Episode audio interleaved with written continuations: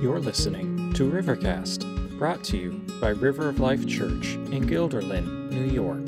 Now here's Pastor Sean. If you're new today, I'm truly grateful that you're here, that you came out, and uh, so glad that you're here. I want to share this morning about what happens when our insufficiency meets God's provision.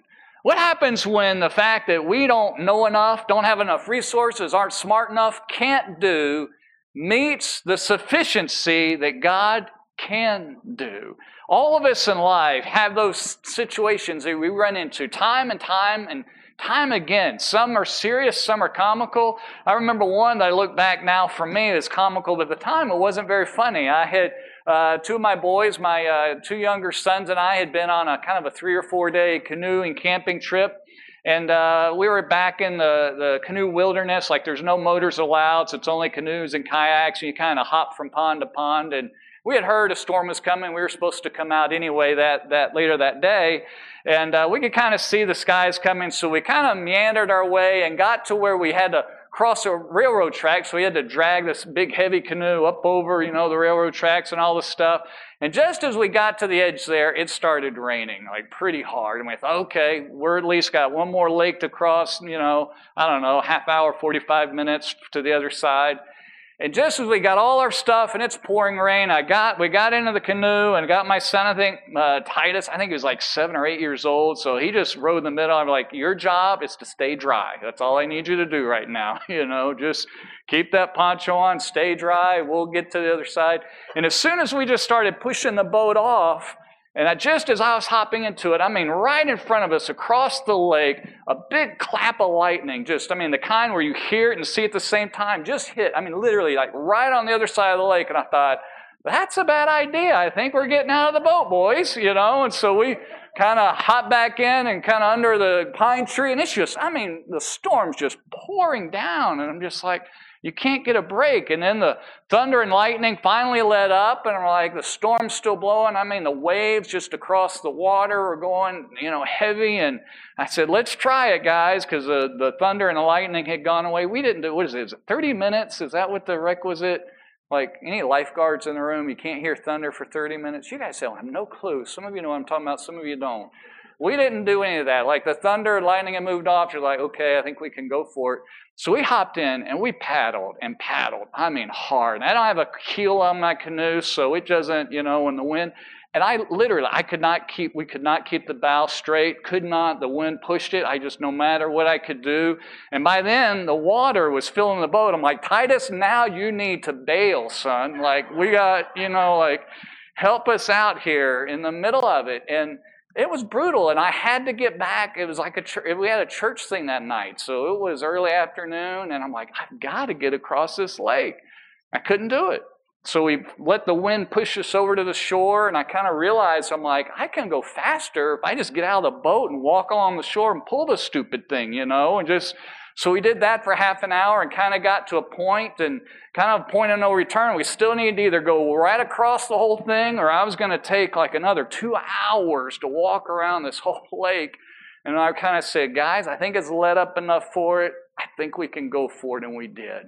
Three tries it took us to get across that lake. Three tries.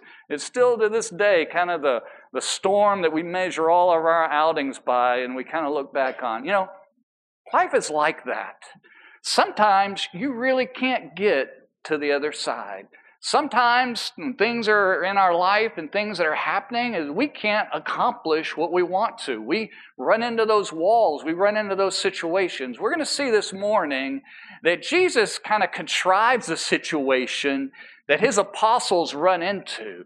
And he wanted them to realize clearly their insufficiencies that they were not up to the task, that they could not do what they needed to do, what needed to be done, and that He, as the Lord of heaven and earth, would have to step in and to provide and to solve. So, read with me, if you would, the story where Jesus feeds the 5,000. It's the only miracle that all four of the Gospels record Matthew, Mark, Luke, and John, outside of the resurrection. They all talk about Jesus is alive. That's the greatest miracle ever and ever will be. But this is the only miracle that all four talked about. Obviously, it was indelible in their minds. It was just written there, and it's a touchstone for their life. So read with me in verse 6. The Bible says uh, in, in chapter 6 of John, verse 1 After this, Jesus went away to the other side of the Sea of Galilee. He didn't have a storm on this one. The storm comes later when he tries to come back, actually, uh, which is also known as the Sea of Tiberias. And a large crowd was following him because they saw the signs that he was doing on the sick. He was healing people, and they saw it. They were amazed, and they wanted to be with Jesus. Jesus went up on the mountain, and there he sat down with his disciples. Now, the Passover, the feast of the Jews, was at hand. And lifting up his eyes, then, and seeing that a large crowd was coming toward him, Jesus said to Philip, Where are we to buy bread so that these people may eat? Jesus was in the area of Philip's hometown. He was from Bethsaida, so it would be natural. Hey, Philip, you're the local. Where can we get enough food for these guys? Where can we feed everybody? Look what Jesus was doing in verse 6. He said this to test him, for he himself knew what he would do. Jesus just wanted Philip to experience his insufficiency for the task. Philip answered in verse 7 200 denarii worth of bread would not be enough for each of them to get a little bit. 200, one day's wage was one denarius, so about eight months of pay. Philip was like, Yeah, you can't even buy enough happy meals for like, like this is like a lot of money, Jesus. Like, we're talking tens of thousands of dollars, and everybody'd get a bite. It wouldn't even fill everybody. Like, this is not possible, Jesus. What are you talking about? The issue isn't where we're going to buy it. The issue is we don't even have enough money to buy that. One of his disciples, Andrew, Simon's Peter's brother, said to him, There's a boy here who has five barley loaves and two fish. But what are they for so many? John is clearly wanting us to know the situation. People weren't lugging their coolers around. They hadn't planned on lunch. There was no resources. Some little boy, John's the only one that tells us it's a boy. Uh, apparently, there was one mom in the crowd that knew to pack lunch for her son, right? So, like, five, don't think of five like, you know, Freihofer loaves. Think of, you know, little, little things, right? And don't think fish, think little things, maybe a couple little sardine kind of things. Like she packed them lunch. I don't know if she was with friend, he was with friends or whatever, but Andrew's like, yeah, I checked the crowd out. Nobody's got food. I think he was hoping it was like Taco Tuesday, and that just like he missed the food trucks. That you know, let's are there food trucks coming to deliver? I don't know, but he searched the crowd and he's like, all I came up with are this little this kid, little boy. He's got er, five loaves and two fish. And Jesus said in verse 10, Have the people sit down. Now there was much grass in the place. So the men sat down, about 5,000 in number. Matthew tells us it was 5,000 men, besides women and children. So we're talking what? 10, 15,000 people? I mean, this is, a, this is a lot of people. A lot of people. In verse 11, Jesus then took the loaves. I guess he took the little kid's lunch. I've never taken anybody's lunch money, but Jesus did. He gave it back to him with interest, I presume. Um, but he just and he he t- took the loaves, and when he had given thanks, he distributed them to those who were seated, so also the fish, as much as they wanted. And when they had eaten their fill, he told his disciples, Gather up the leftover fragments, that nothing may be lost.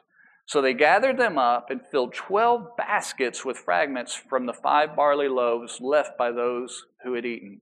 When the people saw the sign that he had done, they said, This indeed, this is indeed the prophet who is to come into the world. Perceiving then that they were about to come and take him by force to make him king, Jesus withdrew again to the mountain by himself.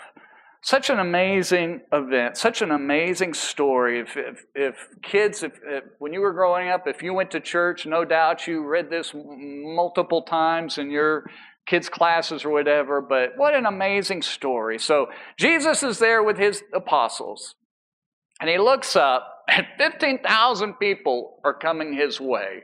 I mean, he could see them from afar off. And he just turns to Philip and says, You know, it's late in the day. We know from the other gospel writers it's late in the day, so they were getting hungry. In fact, Jesus was a little concerned, you know, are they going to be able to get back home okay? Because they were traveling. They didn't have, weren't just hopping in a car and driving. He says, Philip, where are we going to buy food for all these people? Can you imagine Philip's like, what are you talking about? It would be like coming to church and me telling, you know, the pastor's like, hey, we're going to provide lunch for all the children. You'd be like, what? like, what planet are you on? That's insane. Why would you want to do that? And where are we going to get the money?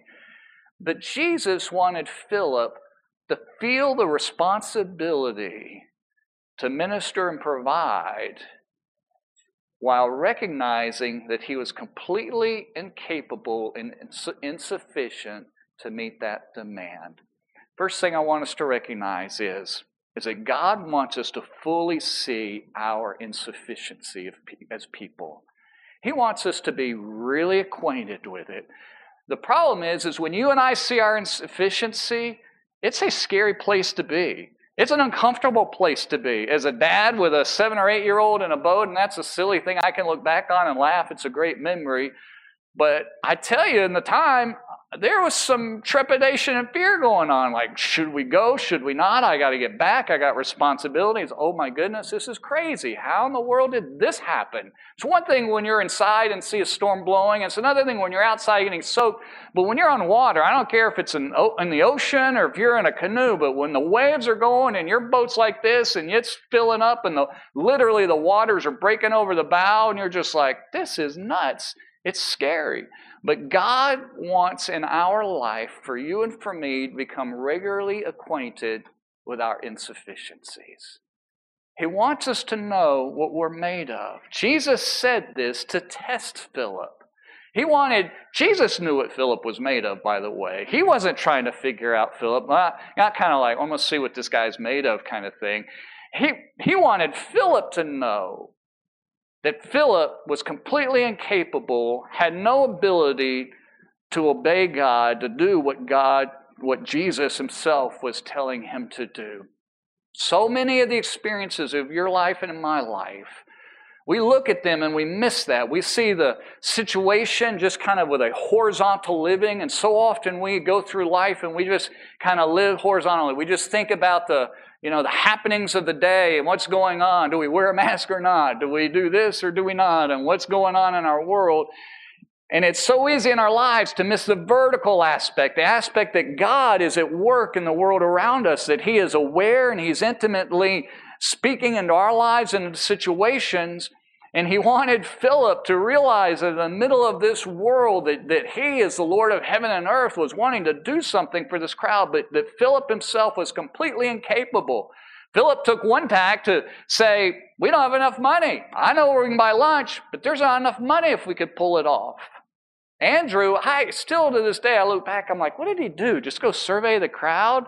Was there little kids standing nearby? This is kind of more the picture I get. You know, have you ever little kids? It would be like a you know, like a five year old, mom and dad get a heavy bill, no, how are we going to pay for it? You know, kids kind of pick up on stuff. They're like, well, mom, here's my, you know, here's my piggy bank. I've got a dollar fifty. Will that cover it for you? You know, as a parent, you're like, thank you, you know, but just in the innocence of the child, I almost wonder if that's what the little boy did. Heard the commotion was there over here, and he's like, well, I've got lunch. You know, you can have mine. Is that enough? I don't know, but regardless, God wants you and I to become so acquainted with our insufficiencies. And here's, here's really the reason why. It's because without us being aware of how much we're lacking, how much we are just insufficient for the demands of life, without realizing that, we will never come to see God in all of His glory. We will never come to see God actually work because until you and I are aware of our insufficiencies, we think that we're making it through life on our own. We think that we got it covered. We think we've got it made. We think that we've just by our own smarts, by our own skills, by our own abilities, we've made it happen and, and, and can do it. And it kind of obscures the view. It's kind of like you, you know, you're trying to, I don't know if you've ever been in a situation if you're driving, you know, in the city or, or maybe if you're up in the mountains or whatever, you're trying to see something, but there's something in the way. You're like, if I could just look around it. And when you and I see only our resources, see only our abilities, and we think that we're the man or we've got it, we will com- always 100% of the time miss God and His glory. And it's not that we're bigger than God, it's just that all of our abilities are right up close. You know, you can, ha- you can hold something that's very small right in front of your face right here, and you can't see the biggest mountain in the world in front of you. So God is the biggest thing in the universe. He's out there. But we're so focused in on what we can do and our own abilities and our, our little limited vision, and until God kind of peels that away, only until then can we see that God is really a God who is capable. Only then do we see that we're in trouble, that we're not sufficient enough to solve the problem that we're in, that whether it's a financial issue of losing a job. I remember when Susan and I, I think we'd been married a, I don't know, maybe less than a year or so, we were uh, I was in seminary living in Schenectady, and she was working initially just as a substitute teacher, and then got a job at a daycare. And knew I knew that God wanted me to be in ministry, and I knew that meant I needed to get some training and schooling. And so we were just kind of living literally week to week, you know, hand to mouth kind of thing. And uh, as a student there, there was uh, a donor that had committed to give funds to students in the early days to help them live, and they were they were actually giving us, I think, four hundred dollars a month. It covered actually our rent, but one month, just out of nowhere, they didn't give it, and we didn't have enough for rent without it. In fact, I remember going to our landlord like, "Here's three hundred dollars. I'll have the other hundred in a week." First time we'd ever done that. Thankfully, it was the only time in our life I'd ever done that. Like we hit the reality like, what are we going to do? Oh my goodness, just what are we going to do? You hit those moments in life, in relationships, situations. How are we going to get through this? How, I don't know what to do with this. The first funeral that I ever attended was actually a funeral that I performed myself. It was for a little baby. I was like 23 years old, I think, 23, 24. It was a, a SIDS death, a sudden infant uh, uh, death syndrome. Thank you. And a young couple had a little baby, I'm like maybe six months old, and just in the night passed away. I was not sufficient as a twin. I'm not sufficient now, but I really wasn't then. To go to the hospital, to be with a family, to walk through that, and to walk with them as they said goodbyes, and all of that world. See, you and I are not sufficient for the challenges of life, for the hard things that come our way. And what God is wanting us to do is to realize in the middle of those insufficiencies, that's when we get a chance to see God at work. That's when God is able to show up. Jesus wanted Philip, Philip, I got a job for you to do. And this is way beyond what you can do. You, Philip, are dependent on me. And what God is trying to do is for us to see His glory. And when we see His glory, it grows our faith and our love for Him. Because when God shows up and He takes care of us and He walks through with us through those difficult situations, when He meets those needs in our lives, when He uses us to bless other people around us in ways that we don't know what we're going to do and how can we help them. What God is doing is showing how great He is, and he, what He's trying to create in our heart is a confidence and a faith and a love in Him that He is a God who's always got it under control, and we can depend on Him. So don't, when those things happen, don't be afraid don't, don't be frustrated or angry when you are insufficient to meet the challenges in front of you. Take a step back and realize that God is wanting to, in the middle of that, regardless of what's going on, that God is wanting to show up and wanting you to rely on Him wanting you to turn to Him, that God is trying to speak into your world and into your heart. So, first thing is, God wants us to be very well acquainted with our insufficiencies in this life. Second thing is, is when those circumstances hit, Jesus already sees the need and he knows what he's going to do. When those things hit, we act like, oh my goodness, I'm shocked by this. Where did this come from? I didn't know. Jesus kind of put a monkey on Philip's back, if you will. Philip, you need to buy lunch for these folks. Philip was probably minding his own business. He probably, I don't know, he was probably counting the butterflies, wondering what they were going to have for dinner themselves. I don't know what he was doing, uh, but he was not thinking about making dinner arrangements for 5,000 hungry men and all the ladies and all the kids along. And God just said, Philip, I've got a little job for you to do. You see, when those circumstances, situations arise in our life, God already knows what He wants to do. He already sees the need. He sees the need before you and I actually see the need, and He already has a game plan. See, our job is to step back. Our, we don't pray to God by saying, God, you get this? Are you getting the message, God? There's something going on down here. I'm not sure if you realize this was happening or not. How often do our prayers like that? God, don't know if you're awake, don't know if you're paying attention, but whoa, Prayer is really not us informing God what's going on. It's not us texting God and saying, God, did you, did you see this? Are you paying attention, God? Actually, when those things hit and we pray to God, it's us actually getting our life oriented to what God is doing, and we say, God, I know you already know this is going on. I already know you have a game plan. I am clueless. What do you want me to do? How should I respond? Is there anything, God, that I should be doing? What maybe I shouldn't be doing some things. God, what should I do in the middle of that? Too often, you and I are like Andrew, maybe Philip. We immediately run the math, we do the numbers, we go surveying. We're, we're probably trying to hit up a kid for his lunch money. Like, God wanted me to do this. And we try to solve it in our horizontal living and not really realizing that God wants to do a vertical thing. He wants to do something that only He can do in the middle of those situations. And Jesus had a game plan. He said, in essence, he already knew what he was going to do. I'm guessing he knew the kid was there with the five loaves and you know the two little fish. Who knows? I, I get when we, we know Jesus is God and man, and there's some things as man that he didn't know, and there's some and when he yet he's God, he knows everything. And I don't know how that all worked, guys, but I mean, when you made heaven and earth, he could just speak it, and all of a sudden people could have had 10,000 little happy meals in their laps, you know, if he wanted to do them. Like, he's God. He can kind of do whatever he wants to do.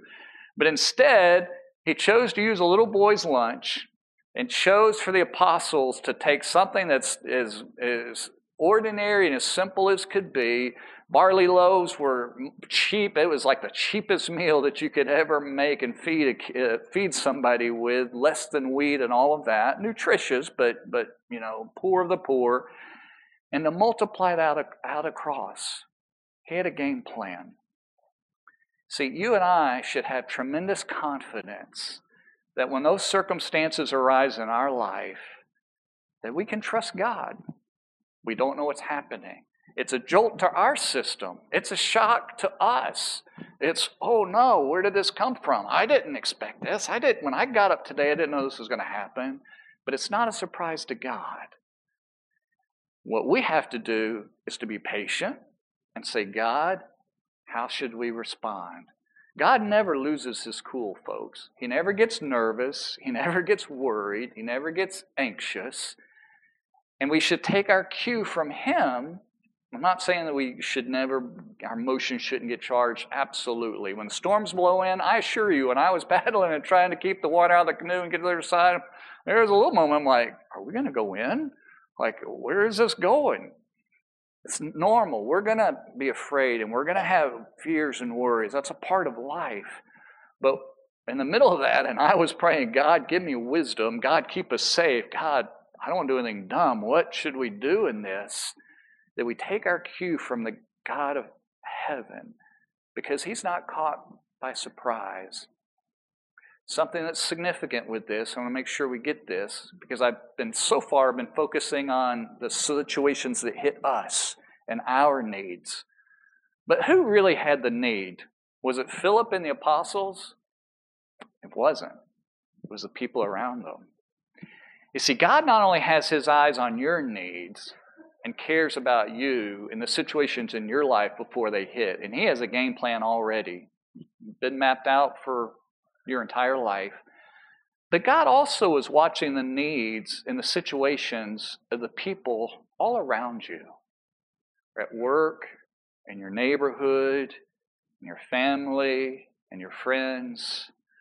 Just because because the God of heaven has a relationship with you, when you know him through his son Jesus, he cares about you and he's paying attention to all the people around you. And he wants you to be a blessing to them. And he wants it to do it in a way, I'll talk more about this in a second, in a way that's beyond what you can do of your own resources, beyond your own abilities. He wants to do something beyond what you could even imagine or think. But he cares about those people. I wonder how often it would not be hard for me. I'll put it on me instead of, instead of Philip. It's getting near dinner time. I'm like, hey, we've done some good things today. Jesus, you healed some people, you threw some demons out, did some good stuff. I'm getting, I don't know about you, I'm getting hungry. I'm getting tired. What are we going to have for dinner? I'd have been thinking about me. Let's be honest, right? Am I the only one that's rolling around? That's what I'd have been thinking. I don't know what Peter was thinking, but that's what I would have been thinking. And yet here's Jesus concerned about the pragmatic, practical needs of the people around them. How often you and I go through life and we fail to really consider the needs around us. And sometimes it's because we think the needs are so great that we can't do much about it. And it's true if we're thinking about our own resources. But when we follow Jesus, He has a way of multiplying things and doing things beyond our own abilities. So, really, we need to step back and say, God, just like I want to listen to you when the things surface and you're trying to show me that I am insufficient to meet the challenges and the needs of my own life, God, you're showing me that I'm insufficient to meet the needs that you want to accomplish, the care that you want to show in the people around me and we step back and say, God, what is it that you want to do in their life? God, is it what, what is it that you are wanting to accomplish in my workplace? God, what is it that you're wanting to accomplish in that relationship? How do you want to bless that person's life? And what do you want me to do to be a part of that? So we should step back and ask God what He's up to. You, if you spend any real time with Jesus, He's not only going to care about you and your soul, but He is caring about the souls and the people around you, and He wants to use you in their lives. That's the third thing that I want us to pay attention to. Not only does it does God want to see our insufficiencies, not only does Jesus already see the need and cares and knows what he wants to do, not just in our life, but in the people around us, but God wants us to cooperate with him. He wants us to give what we have and what we don't have for other people. Think about this little boy. I, I really, I, I, know I joked earlier, Jesus took the kids' lunch money. I really have trouble seeing that he just took that. I think everything I think in Scripture, I think the little boy said here. Whether Andrew did it or Jesus did it, I don't know, but I would love to have seen that go down. I really, that's one of those stories I want to hear. I just would just be phenomenal to hear how that happened. But that little boy gave his entire supper away to feed all of those people. There's a lesson in here for us. John didn't want us to miss this. The other writers don't write about it so much. But this little boy gave everything he had. And he knew, I don't know how old he was, but he knew that that little bit couldn't feed everybody. But he knew his little bit could feed somebody, right? And God has a way of taking what little we have and multiplying it and doing far more with it than we ever expected. So, what God wants is for you and I to simply say, God, all that I have belongs to you. What would you like to do with it? I sacrificially, I give it to you, God. belongs to you. And when we do that, God has a way of using those things far beyond. like the situation we did when I talked about doing that funeral. I, just even walking through that whole process, I, you don't ever, there's no classes that can teach you anything about that. I don't care how old you are, but on top of it, I, you know, I was 23, 24 years old. I had not had any major losses in my own life. Both all my both sets of my grandparents were alive. I had I had not known anybody personally that I deeply cared about. I had never walked through that whole, you know, environment. But you just trust God and are present, and you share what He shares with you, and you talk and you pray and you cry and you you walk forward in those, those situations. And what little bit I had, God used to bless others. And that's what He wants to do in your life. So often, you and I look at our own little lunch. We go to work or wherever, we think, I don't have anything. What have I got that, you know, could help anybody else? And God wants to use that little bit to do far more in their life than you could ever imagine or dream of. So don't despise the five loaves and two fish that God gave you. He wants to use it, He wants to multiply it, He wants to use it in people's lives far beyond what you could ever imagine. So don't. We live as, as Americans, our culture, we like it loud and proud, and bigger is better. That's the way we are. Go bigger, go home, and our whole world around us. And there's an aspect of that. I think God kind of rolls that way. I think that's what the whole stars and the universes are about. God did it just because He can. and we've never found the end of it. Just because He can. But most often in our lives, God tends to use the smaller stuff, doesn't He? So don't despise those and instead have the attitude of can do, not the attitude of I can do and I don't need you, God. It's a can do attitude that God, you can do in the world around me. You can do it. What do you what do I have that you want me to give that will be helpful?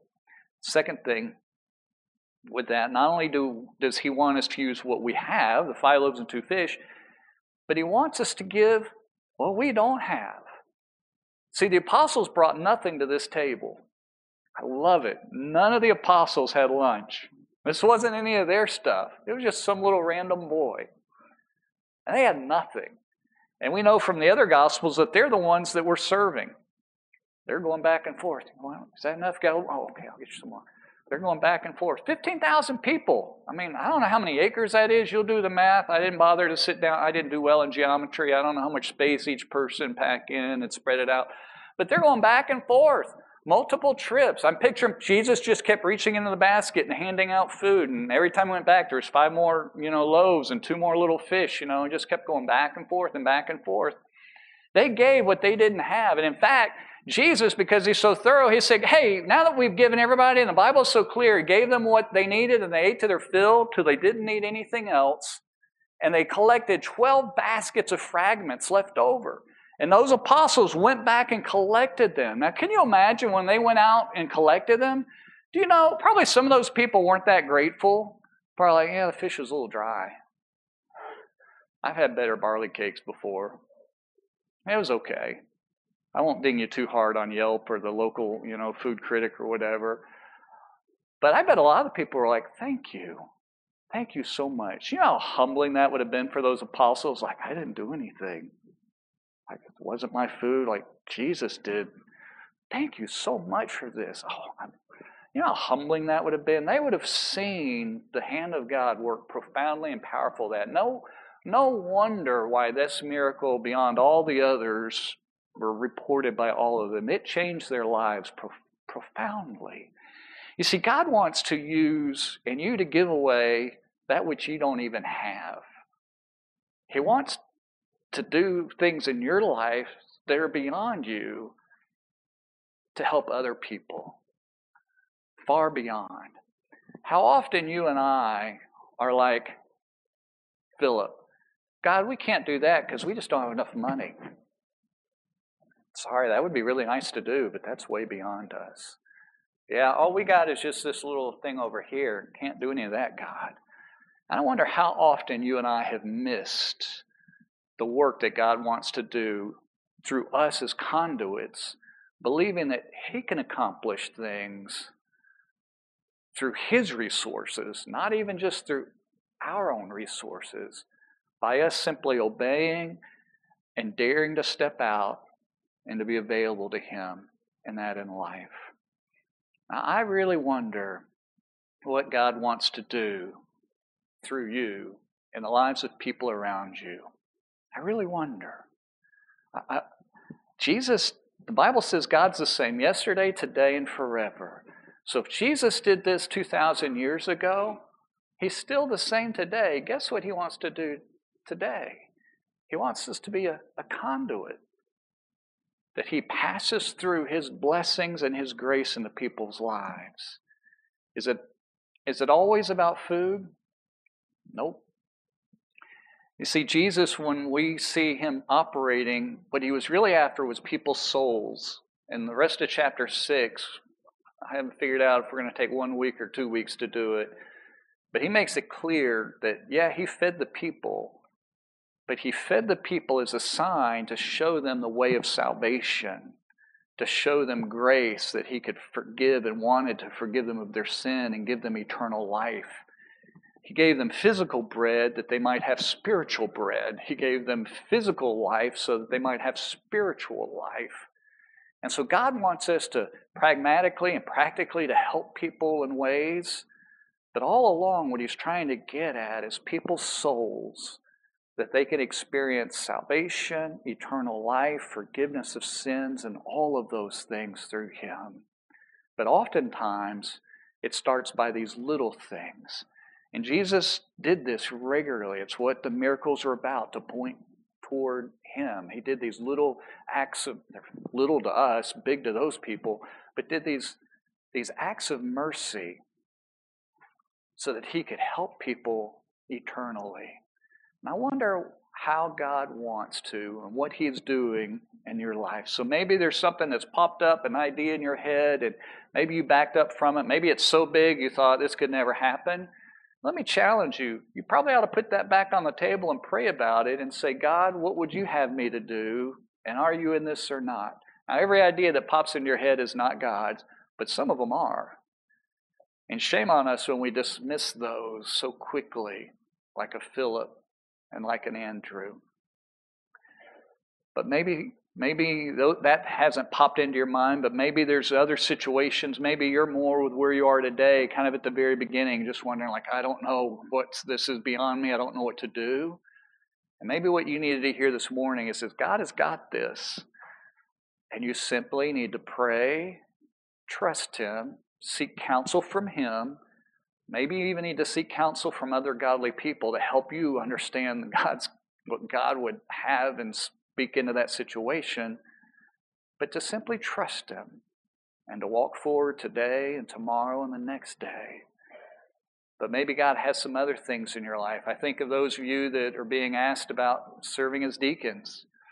Any pastor or deacon worth being a pastor or deacon probably takes two steps back. When you get asked, it's probably like, oh, I really wasn't I don't know. That's kind of beyond me. Maybe you're in that boat wondering. Don't dismiss what God wants to do in your life. Maybe you look at yourself and say, I don't know that I have anything to offer. It's good. You're in good company. Philip and Andrew didn't either. None of the apostles did. But God wants to potentially to use you to bless others profoundly in your life. So I don't know what God is speaking in your soul this morning. But I challenge you to don't miss those little opportunities that God wants to do bigger things in other people's life through you. Don't miss those. Pray with me, would you? Father, thank you for the Lord Jesus. Thank you for his grace and his love. Lord, you send us out as your agents into the world all around us every single day. Father, we interact with so many people from our employers, our bosses, our customers, people that, that serve us when we're in stores or in restaurants, delivery drivers. We see our neighbors. Father, there are just so many people around us. And God, I confess, even as a pastor, I get overwhelmed because I know the needs spiritually are so immense, enormous around us. And it's overwhelming. But Father, would you help us to have the little attitude of that little boy that you can do, and just to give up our lunch money and to give up what little we have and to give a piece of our life and a piece of our day and a piece of whatever whatever little resource that you're really the one that gave us to us in the first place. And Lord, would you use that profoundly in the lives of people around us? Father, would you help us to be that individually, to be that as families, and to be that as a church, I pray. In Jesus' name, amen.